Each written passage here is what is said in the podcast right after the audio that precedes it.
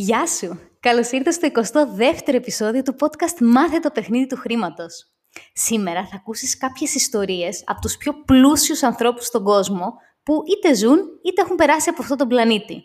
Και στο τέλος θα καταλήξουμε και σε κάποια πολύ ωραία συμπεράσματα. Πριν ξεκινήσουμε όμως θα θέλαμε να πούμε ένα γεια στους μικρότερους μας ακροατές. Τον Αλέξανδρο από το Βόλο που πάει τρίτη δημοτικού και τον Μάριο που είναι πέντε χρονών και μαζί με τη μικρή του αδερφούλα τη Στέλλα ακούνε και εκείνη το podcast μας. Επίσης να πούμε για και σε άλλους μικρούς ακροατές που μπορεί να μην ε, γνωρίζουμε ότι έχουμε αυτή τη στιγμή και ένα πολύ μεγάλο μπράβο που από αυτή τη νεαρή ηλικία έχετε, ακούσει, έχετε αρχίσει να ακούτε πώς παίζετε το σωστό παιχνίδι του χρήματος. Και ένα επίσης μεγάλο μπράβο στους γονείς που έχετε δώσει τα κατάλληλα ερεθίσματα στα παιδιά σας για να μπουν σε αυτή τη διαδικασία. Είναι λοιπόν έτσι μια πολύ ωραία αφορμή και για τους υπόλοιπους γονείς που έχουν παιδιά οποιασδήποτε ηλικίας να αρχίσουν σιγά σιγά να τους ε, δίνουν τα κατάλληλα ερεθίσματα. Σκεφτείτε να μπορούσαμε να μάθουμε από πολύ μικρή ηλικία πώς παίζεται το σωστό παιχνίδι του χρήματος. Είναι έτσι κάτι πολύ όμορφο και αλήθεια α, μας συγκινεί. Δεν είχαμε σκεφτεί ποτέ με τον Αλέξη ότι μπορούμε να έχουμε τόσο μεγάλο αντίκτυπο και σε μικρά παιδιά. Αυτό όταν το ακούσαμε και οι δύο συγκινηθήκαμε πολύ. Σας ευχαριστούμε πάρα πάρα πολύ και μπράβο στον, στον Αλέξανδρο, τον Μάριο και τη Στέλλα. Καλώς ήρθες στο podcast «Μάθε το παιχνίδι του χρήματος». Ζούμε σε έναν κόσμο όπου το χρήμα παίζει κυρίαρχο ρόλο, αλλά κανείς δεν μας έχει εξηγήσει τους κανόνες του παιχνιδιού, καθώς η οικονομική παιδεία δεν διδάσκεται στα σχολεία αυτό είναι το σωστό μέρος για σένα που θέλεις να μάθεις πώς να διαχειρίζεσαι σωστά τα χρήματά σου, πώς να αποκτήσεις παθητικά εισοδήματα και πώς να αρχίσεις να χτίζεις όλες τις σωστές συνήθειες που θα σε βοηθήσουν να πετύχεις όλα όσα ονειρεύεσαι. Παρέα με την Αλεξία Βαζδέκη και τον Αλέξιο Βανδόρο θα δούμε όλα αυτά και πολλά ακόμα. Γιατί το παιχνίδι του χρήματος είναι τελικά το παιχνίδι της ζωής πάμε να ξεκινήσουμε με κάποιους πλούσιους ανθρώπους που ζουν μέχρι και σήμερα. Ο πρώτος για τον οποίο θα μιλήσουμε είναι ο Κάρλος Σλιμ. Είναι αυτοδημιούργητος και ουσιαστικά ασχολήθηκε με τις τελεπικοινωνίες στο Μεξικό και στις λατινοαμερικάνικες χώρες. Είναι γιος Λιβανέζων μεταναστών στο Μεξικό και τώρα η περιουσία του ξεπερνά το 1 τέταρτο του προπολογισμού του κράτους του Μεξικού. Έχει δωρήσει για έργα εκπαίδευσης και υγείας κοντά στα 7 δισεκατομμύρια δολάρια, που είναι περισσότερο από το 11% της περιουσίας του. Επίσης, γνωρίζοντας πως οι άνθρωποι και οι δημόσιες σχέσεις είναι η καλύτερη επένδυση, ο κύριος Σλίμ είναι πολύ γενναιόδωρος και ως χρηματοδότης πολιτικών, όλων φυσικά των παρατάξεων και όχι μόνο της δικής του χώρας. Πάμε να δούμε για τον Bill Gates. Πολύ γνωστός, δημιούργησε τη Microsoft Παρότι προερχόταν από αρκετά εύπορη οικογένεια, με προδιαγεγραμμένη και σίγουρα επαγγελματική πορεία, τα παράτησε όλα και τις, και τις σπουδές στο Harvard για να κυνηγήσει το πάθος του, τον προγραμματισμό. Και ήθελε να ξεκινήσει τη δική του μικρή εταιρεία. Μπορούμε να πούμε ότι του βγήκε σε καλό. Κατηγορήθηκε για μονοπωλιακές τακτικές. Πλέον ασχολείται κυρίως με το φιλανθρωπικό του ίδρυμα Bill and Melinda Gates Foundation. Επιπλέον, προσφέρει ετησίως 800 εκατομμύρια δολάρια για εμβόλια σε χώρες του τρίτου κόσμου. Ο Warren Buffett λέγεται διαφορετικά ο μάντης της Ομάχα, όπου και διαμένει. Στα νιάτα του επέλεξε αντί να αγοράσει καινούργιο αυτοκίνητο, να επενδύσει τα χρήματα αυτά και μάλλον τα πήγε αρκετά καλά γιατί είναι από τους κορυφαίους επενδυτές στον κόσμο αυτή τη στιγμή.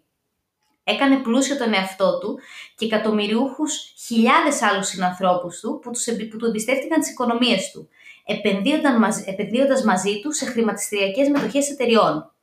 Έχει προσφέρει σε φιλανθρωπικούς σκοπούς 37 δισεκατομμύρια δολάρια σε μετοχές, σχεδόν το 60% της αρχικής του περιουσίας. Ο Μπάφετ, που γεννήθηκε και ζει στην επαρχία, δεν υπήρξε ιδιοφία των υπολογιστών, δεν κληρονόμησε ούτε δημιούργησε μεγάλες επιχειρήσεις δεν είχε κανένα κρυβοπληρωμένο ταλέντο στον αθλητισμό ούτε στις τέχνες. Είναι ένας από εμάς. Εύκολα θα μπορούσε να είναι εσύ και εγώ. Και έγινε ο πλουσιότερος του πλανήτη. Με ποιο τρόπο; Απλώς αποταμιεύοντας, επενδύοντας σε μετοχές που μπορεί να επενδύσει ο καθένας μας και πάντα επανεπενδύοντας με μακροχρόνιο πλάνο. Όχι για τη γρήγορη αρπαχτή που λέμε. Πάμε να δούμε τώρα τρεις ανθρώπους που είναι οι πλουσιότεροι άνθρωποι όλων των εποχών ουσιαστικά. Ο πρώτος είναι ο Τζον Ροκφέλερ. Προερχόταν από πολύ φτωχή οικογένεια. Ενώ ήθελε να σπουδάσει, δεν μπόρεσε. Παράτησε το σχολείο ώστε να δουλέψει για να συντηρήσει την οικογένειά του. Ξεκίνησε να γίνει πλούσιος έπειτα από την παρότρυνση ενός ιερέα να βγάλει όσα πιο πολλά λεφτά μπορεί, ώστε να προσφέρει σε αυτούς που είχαν περισσότερη ανάγκη από τον ίδιο. Άρα ξεκίνησε έχοντας στο μυαλό του ότι θέλει να βοηθήσει τους, άλλες, τους άλλους. Άρχισε να κρατά λοιπόν λογιστικά βιβλία. Χωρίς να διαθέτει κεφάλαιο, άρχισε το εμπόριο στα 18 του με δάνειο 1000 δολάρια.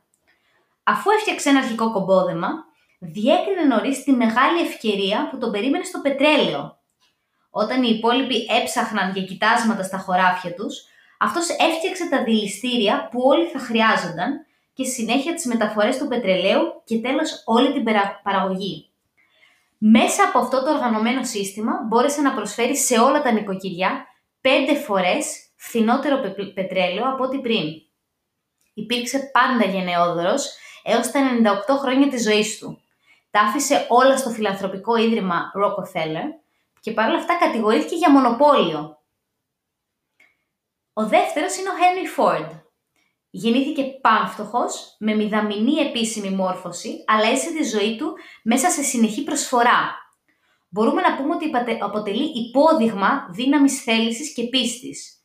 Ό,τι έβαζε στόχο, όσο και αν το απέτρεπαν οι άλλοι θεωρώντας το αδύνατο, πάντα πίστευε απόλυτα ότι θα το πετύχει δεν σταματούσε μέχρι να το πετύχει και γι' αυτό το πετύχαινε. Νεότερος κιόλας δούλεψε υπάλληλος του Τόμα Έντισον, ενός άλλου τέρατος επιμονής, κάτι που πιστεύω πως τον επηρέασε θετικά. Διέθεσε σε μαζική παραγωγή το αυτοκίνητο που μέχρι τότε ήταν προνόμιο μόνο για τους πολύ πλούσιους και βελτίωσε βεβαίως τις ζωές μας. Αρχίζοντας από την αποθήκη του σπιτιού του, ξεκίνησε τη βιομηχανική επανάσταση παγκοσμίως που άλλαξε και εξυγχρόνισε τον κόσμο, αναβαθμίζοντας το βιωτικό επίπεδο με τις ανέσεις που πια είναι προσιτές σε όλους. Στους εργαζόμενους πλήρωνε διπλούς μισθούς σε σχέση με τους άλλους κατασκευαστές της εποχής. Επίσης, εφάρμοσε το 8ωρο, το 8ωρο πριν από ένα αιώνα. Σάρκωσε το Αμερικάνικο όνειρο. Έπιασε δουλειά σε εργοστάσιο για 1,2 δολάρια την εβδομάδα, αφήνοντας πίσω την όποια ελπίδα για σχολείο, αφού έπρεπε να συντηρεί την οικογένειά του. Ποτέ όμως δεν έμεινε στάσιμος, ποτέ δεν συμβιβάστηκε και πάντα έψαχνε ευκαιρία να αναπτυχθεί. Πήγε σε νυχτερινό σχολείο μαθαίνοντας λογιστικά και σύντομα έπιασε δουλειά σε γραφείο. Πάντα έκανε κάθε δουλειά όσο καλύτερα μπορούσε και επιδίωκε να αναλαμβάνει μεγαλύτερες ευθύνες ώστε να αναπτύσσει στη συνέχεια. Έπιασε δουλειά σε τηλεγραφείο και σύντομα έγινε τηλεγραφητής, δηλαδή χειριστής στους σιδηρόδρομους. Εν τω μεταξύ, μετά το θάνατο του πατέρα του, έγινε προστάτης οικογένειας για τη μητέρα του και το μικρό του αδελφάκι. Ο διευθυντής των σιδηρόδρομων στην πολιτεία της Πενσιλβάνια εντυπωσιάστηκε τόσο από τον νεαρό Κάρνεγκι που τον προσέλαβε για προσωπικό του βοηθό. Σε λίγα χρόνια έγινε ο ίδιος διευθυντής της περιοχής του Πίτσμπεργκ. Ήταν 24 ετών. Όλο αυτόν τον καιρό όμως, παράλληλα με τη δουλειά που έκανε για τους άλλους, δεν ξεχνούσε και τη δική του δουλειά ξεκίνησε δανειζόμενος 500 δολάρια και αποταμίευε για να επενδύει σε μετοχές εταιριών και κλάδων που ήξερε πολύ καλά. Τρένα και χάλιβα.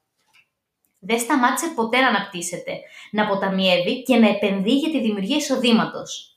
Μέχρι τα τρεντατήρια του είχε αποκτήσει ετήσιο εισόδημα αντίστοιχο με σημερινό 1 εκατομμύριο δολάρια.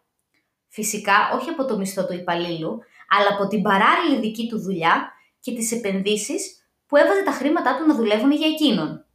Βλέποντας την αυξανόμενη ζήτηση για χάλιβα, καθώς και τις δυνατότητες να γίνει με μεγαλύτερη ποιότητα, πιο αποτελεσματική επεξεργασία, λιγότερο κόστος, δημιούργησε την εταιρεία χαλιβουργίας Carnegie Steel Co. Έκανε τις νέες αναπτυσσόμενες τότε ΙΠΑ νούμερο 1 παραγωγό χάλιβα στον κόσμο και πουλώντας την εταιρεία τον εαυτό του νούμερο 1 πλούσιο στον κόσμο. Εξιντάρης αποφάσισε να αφιερωθεί αποκλειστικά στις φιλανθρωπίες, στις οποίες θα διέθετε και όλη την περιουσία. Τα συμπεράσματά μας είναι τα εξής. Παρατηρούμε ότι ανεξάρτητα από την οικονομική κατάσταση της οικογένειάς τους, κάποιοι προέρχονταν από ευκατάστατες οικογένειες, ενώ άλλοι ήταν πολύ φτωχοί, και ανεξάρτητα από την ακαδημαϊκή τους μόρφωση, η έλλειψη, η έλλειψη της οποίας δεν στάθηκε ποτέ εμπόδιο σε κανένα να συνεχίζει να μαθαίνει και να αναπτύσσεται, από απόφοιτη δημοτικού μέχρι απόφοιτη του Harvard είχαν κάποια κοινά στοιχεία, τα οποία θα μας τα πει ο Αλέξιος. Καλησπέρα και από εμένα. Ήταν υπέροχες ιστορίες που μας διηγήθηκε η Αλεξία και πραγματικά αξίζει τον κόπο, ειδικά τώρα με το ίντερνετ που υπάρχουν ε, όλα εκεί πέρα πάνω και πάρα πολλά βιβλία να διαβάζουμε, βιογραφίες ανθρώπων οι οποίοι έχουν πετύχει στον κλάδο τους πολύ σημαντικά πράγματα και το οικονομικό είναι πάντα το αποτέλεσμα. Έτσι, δεν ξεκινάς για τα χρήματα. Τα χρήματα πάντοτε έρχονται αφού κάνεις κάτι καλά και προσφέρεις στον κόσμο. Ε, ένα κοινό στοιχείο που όσο το διάβαζε η Αλεξία γυρνούσε στο μυαλό μου ότι όλοι αυτοί οι άνθρωποι ασχολήθηκαν και με τη φιλανθρωπία. Έχουμε πει σε προηγούμενα επεισόδια ότι ένα κομμάτι των κερδών μου, είτε βγάζω 500 ευρώ, είτε βγάζω 500.000 ευρώ, ε, το 10% λέγεται συνήθως, είναι χρήσιμο να το δίνω σε οποιοδήποτε φιλανθρωπία και δεν χρειάζεται να το ξέρουν οι άλλοι αυτό που θα κάνω. Αυτό έχει να κάνει ενεργειακό και μάλιστα ο, αν δεν κάνω λάθος, ο Warren Buffett έχει φτιάξει το, το Giving Pledge. Είναι ένα μανιφέστο όπου το έχουν συνυπογράψει και ο Bill Gates και οι πιο πολύ πλουσιότεροι του κόσμου να δωρήσουν το 99% της περιουσίας τους όσο είναι εν ζωή. Και το έχουν κάνει οι περισσότεροι. Εντάξει, το 1% είναι πάρα πολλά χρήματα, δηλαδή έχουν και για τα εγγόνια τους, αλλά έχει να κάνει μια φιλοσοφία που ουσιαστικά το να δίνω ε, πάντοτε επιστρέφει σε μένα όχι από εκεί που έδωσα, αλλά με κάποια άλλη μορφή και όχι απαραίτητα χρηματική. Ε, και αυτή που περιγράψαμε και η πλειοψηφία των πλουσιωτέρων του κόσμου είναι αυτοδημιούργητη. Αυτό καταρρύπτει μια πεποίθηση ότι για να πετύχω χρειάζεται να έχω χρήματα, χρειάζεται οι γονείς μου να είναι κάποιοι, χρειάζεται να, να έχω κάποιες ιδιαίτερες βάσεις. Όχι ότι να τις έχω είναι κακό, όχι ότι δεν μπορούν να βοηθήσουν, αλλά το να μην τα έχω δεν σημαίνει ότι δεν μπορώ να πετύχω. Μάλιστα, αν δεν έχεις δει ακόμα το, το e-course στο gameofmoney.gr, ε, κάντο χθες. Δηλαδή, εκεί πέρα μέσα μιλάμε πάρα πολύ για την οτροπία, για τις πεπιθήσεις που με κρατάνε πίσω. Όλη αυτή είναι η βάση. Ένα άλλο που είχαν κοινό όλοι αυτοί οι άνθρωποι και γενικότερα επιτυχημένοι στον κλάδο τους είναι ότι πρόσφεραν σε πάρα πολλούς ανθρώπους κάτι που χρειάζονταν και σε καλή τιμή. Ε, μια ιστορία που δεν την ξέρουν οι περισσότεροι και εγώ την έμαθα πρόσφατα είναι για τον Έντισον που ανέφερε και η Αλεξία πριν που όλοι τον ξέρουμε σαν τον άνθρωπο που εφήβρε το λαμπτήρα τρελή εφεύρεση και δεκάδες χιλιάδες πατέντες αυτό που δεν μας έχουν πει είναι ότι δεν εφήβρε το λαμπτήρα ήταν ο ιδρυτής και ο ιδιοκτήτης της General Electric, της γνωστής General Electric, που μέχρι και σήμερα υπάρχει. Και έκανε πάρα πολλά χρήματα, όχι από την εφεύρεση, αλλά από, από το δίκτυο που δημιούργησε για να μοιραστεί αυτή την εφεύρεση που ήταν χρήσιμη για πάρα πολλούς ανθρώπους, για όλους τους ανθρώπους και σε πολύ καλή τιμή. Άρα ο τρόπος για να βγάλω χρήματα πάνω από το μέτριο είναι να μπορέσω να προσφέρω κάτι σε όσο περισσότερους ανθρώπους σε ή δυνατόν καλύτερη τιμή. Και η τιμή δεν είναι φθηνό. Είναι η τιμή σε σχέση με την αξία. Μπορεί να πουλάω κάτι 10.000 ευρώ και η αξία που προσφέρει να είναι πάρα πολύ μεγάλη. Άρα τιμή δεν είναι πάντα το φθηνότερο. Ε, είχε, έχει πλάκα, καλά δεν έχει και πολύ πλάκα, ότι σχεδόν όλοι, μην πω όλοι, από τους πιο πετυχημένους και πιο πλούσιους έχουν κατηγορηθεί μία περίοδο της ζωής τους για κάτι από μονοπωλιακή τακτική. Μπορεί και να ισχύει για μερικούς, δεν σημαίνει ότι όλοι που έχουν φτάσει ψηλά ε, ήταν οι καθαρότεροι άνθρωποι του κόσμου, αλλά αν αυτό που έχω πετύχει δεν έχει γερές βάσεις, αποδομείται πολύ γρήγορα. Για να είμαι διαχρονικά εκεί σημαίνει ότι αυτό που κάνω είναι καλό και προσφέρει. Ε, αλλά στατιστικά οι περισσότεροι θα κατηγορηθούν. Γιατί, Γιατί όσο πιο ψηλά ανεβαίνεις, όσο οι προβολείς πέφτουν πάνω σου, τόσο περισσότεροι άνθρωποι για τους δικούς τους λόγους ε, θα σε έχουν στο στόχαστρο. Ε, για οποιονδήποτε λόγο μπορεί να σημαίνει αυτό. Άρα χρειάζεται να είσαι και έτοιμος να πληρώσεις το τίμημα της επιτυχίας σου. Και το τίμημα είναι ότι πλέον η προσωπική σου ζωή και ό,τι κάνεις καθημερινά ε, βλέπετε από πολλούς ανθρώπους. Άρα οφείλεις, κανείς δεν είναι Άγιος, όλοι έχουμε και φωτεινή και σκοτεινή πλευρά, εννοείται αυτό, αλλά πλέον όσο ανεβαίνουν τα σκαλιά της επιτυχίας, χρειάζεται να ακολουθεί και η υπόλοιπη ζωή μου, γιατί ο κόσμος απλά κοιτάει τους επιτυχημένους. Αυτό είναι πραγματικά ένα τίμημα το οποίο αν δεν θες να το ε, πληρώσεις, δεν θα φτάσεις ποτέ εκεί ψηλά. Και Δεν, ευχάριστο είναι για μένα, αλλά είναι μια καθημερινότητα. Και πες αυτό που λες αν θες να μιλάνε σε εσένα ή για εσένα. Εξήγησέ το. Το είπες. ναι, αλλά ναι, εξήγησέ είναι το. μια ερώτηση που είχα ακούσει από μερικά χρόνια, η οποία με, με άγγιξε πολύ και έχει να κάνει με φιλοσοφία ζωής, είναι ότι θέλεις τη ζωή αυτή να μιλάνε σε εσένα ή να μιλάνε για εσένα. Τώρα, αυτό λοιπόν είναι ότι οι άνθρωποι θα τους έχεις ευχαριστημένους όλους που δεν γίνεται.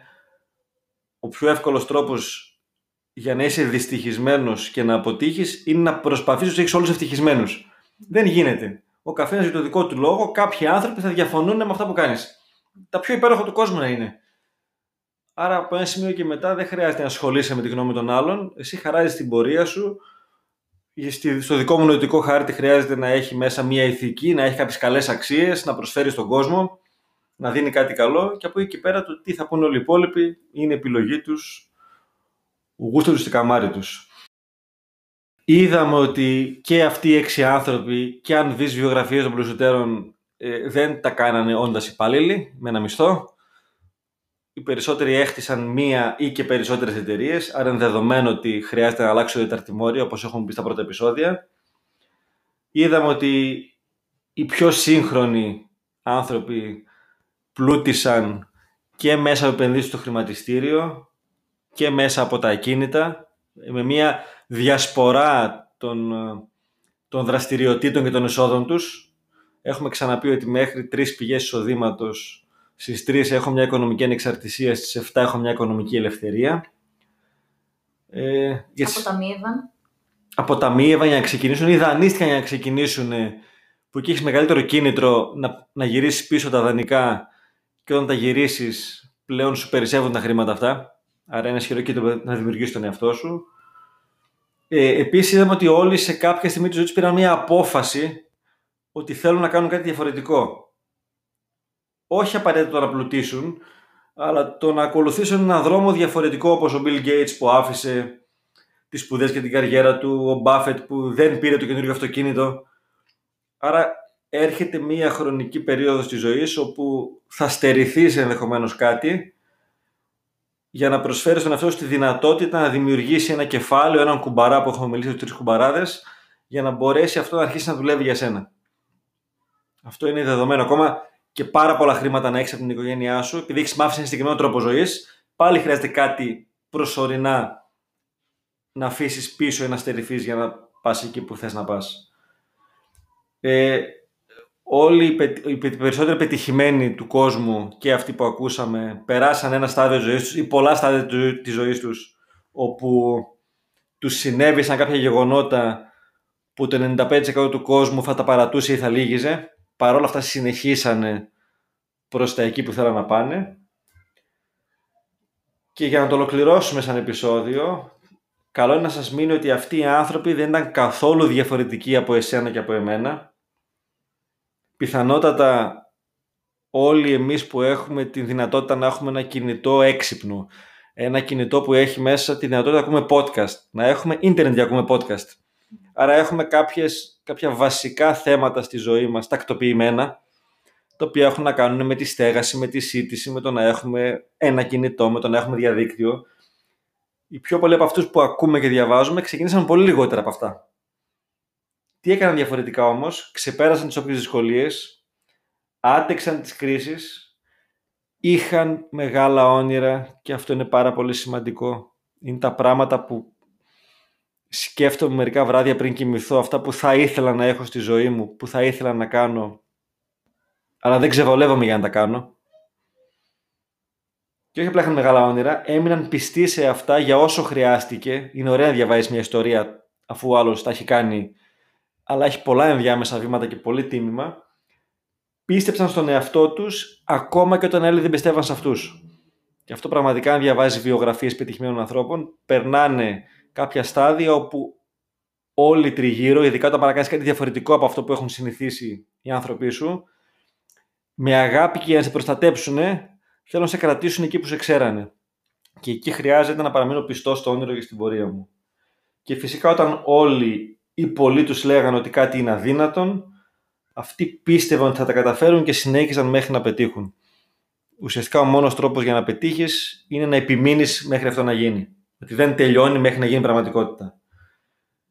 Και ένα τελευταίο που είναι ίσως το σημαντικότερο, ότι ασχολήθηκαν με κάτι που τους πάθιαζε, που το αγαπούσαν, ήταν καλό για αυτούς και καλό για όλους τους υπόλοιπους. Στην κοινή συνισταμένη για να μπορέσω να πληρώσω το τίμημα και να ακολουθήσω όλη αυτή την πορεία με όλες τις δυσκολίες που θα προκύψουν, χρειάζεται να με φτιάχνει, να με παθιάζει και να, να με οδηγεί κάπου. Αλλιώς θα με λυγίσει στην πρώτη δυσκολία. Σούπερ, ελπίζουμε να απολαύσατε αυτές τις ε, όμορφες ιστορίες όσο τις απολαύσαμε κι εμείς και έτσι αυτά τα συμπεράσματα να είναι μαθήματα για όλους μας, τα οποία ένα-ένα έτσι θα αρχίσουμε σταδιακά να τα χτίζουμε και να τα κάνουμε κομμάτι του δικού μας είμαι. Τα λέμε στο επόμενο επεισόδιο. Θυμάσαι το πεντάωρο ή course Μάθε το παιχνίδι του χρήματος. Ε, το έχουμε εξελίξει πλέον. Έχουμε φτιάξει ένα ολοκληρωμένο πακέτο για όποιον πραγματικά ενδιαφέρεται να μάθει πώς παίζεται το σωστό παιχνίδι του χρήματος και για όποιον θέλει να βελτιώσει την οικονομική του παιδεία. Βασικά έχουμε φτιάξει κάτι εκπληκτικό, οπότε να σου πω ακριβώς τι περιλαμβάνει.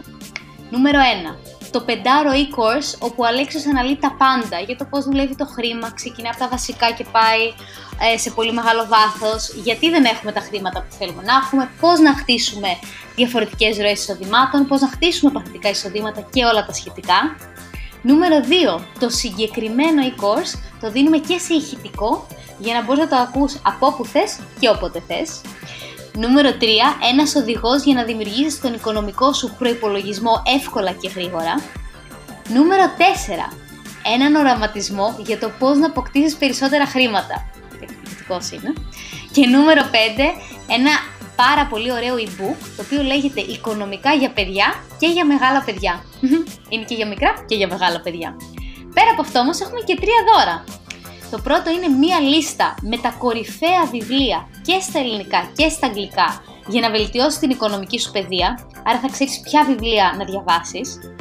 Το δεύτερο δώρο είναι πρόσβαση στα ειδικά newsletter και στο κλειστό facebook group που έχουμε μόνο για αυτούς που έχουν παρακολουθήσει το παιχνίδι του χρήματος και θέλουν να ενημερώνονται για τις οικονομικές εξελίξεις και να αναπτύσσουν τις οικονομικές τους γνώσεις. Και το τρίτο δώρο είναι μια διαδικτυακή συνεδρία 30 λεπτών για τη δημιουργία ενός πλάνου με σκοπό την υλοποίηση όλων όσων έμαθες. Είναι ένα πραγματικά ολοκληρωμένο πακέτο, οπότε για να το δεις αναλυτικά, μπες στο link που έχουμε βάλει σημειώσει αυτού του επεισοδίου, εκεί που λέει πακέτο μάθε το παιχνίδι του χρήματος, πατάς αυτό το link και μπορείς να το αποκτήσεις και τώρα που είναι σε μια εκπληκτική προσφορά. Το έχουμε κάνει έτσι ώστε να είναι προσιτός σε όσο περισσότερο κόσμο γίνεται. Τα λέμε στο επόμενο επεισόδιο.